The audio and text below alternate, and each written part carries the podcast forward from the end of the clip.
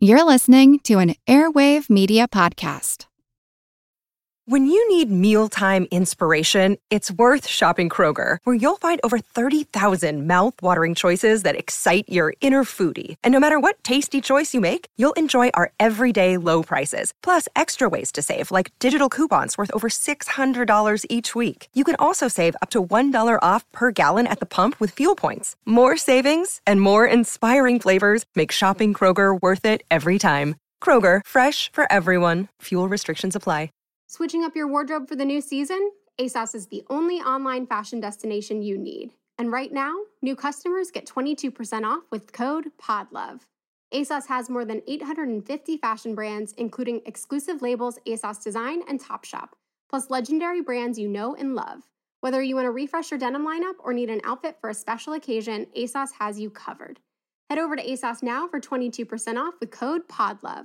That's P O D LOVE. Offer ends September 28th. Terms apply. Visit ASOS.com to find out more. Celebrating three decades of Pulse of the Planet, here's a program from our archives. We're in the Ituri forest of northeastern Zaire on a honey hunt with a group of men of the Efe people. I'm Jim Metzner, and this is the Pulse of the Planet. What we're hearing is lots of the men practicing with their mambi. And these mambi are, are honey whistles used to, I guess, cajole the bees or persuade the bees to relinquish their honey. And to notify other men when they go out searching for honey trees that in fact the tree's been found.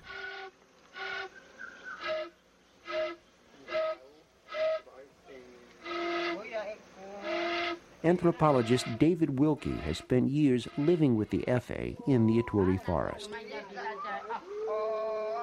So as soon as an Efe finds a honey tree, he'll blow on his, on his mambi, which travels quite long distances in the forest.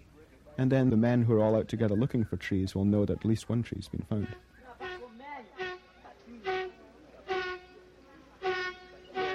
It always amazes me when the Efe can find and point out to me a honey tree. I'm sure it's done by hearing, they can hear the bees. And it'll take them five minutes to explain to me where the bees are, how far up the trunk they are, where the nest is. And finally, I'll see a bee coming out of the hole of its nest, and I'll go, ah, that's where it was. I can only do it by sight. But the Efe clearly heard these bees from quite a distance off and were able to track down which tree the nest was in by sound, not by sight.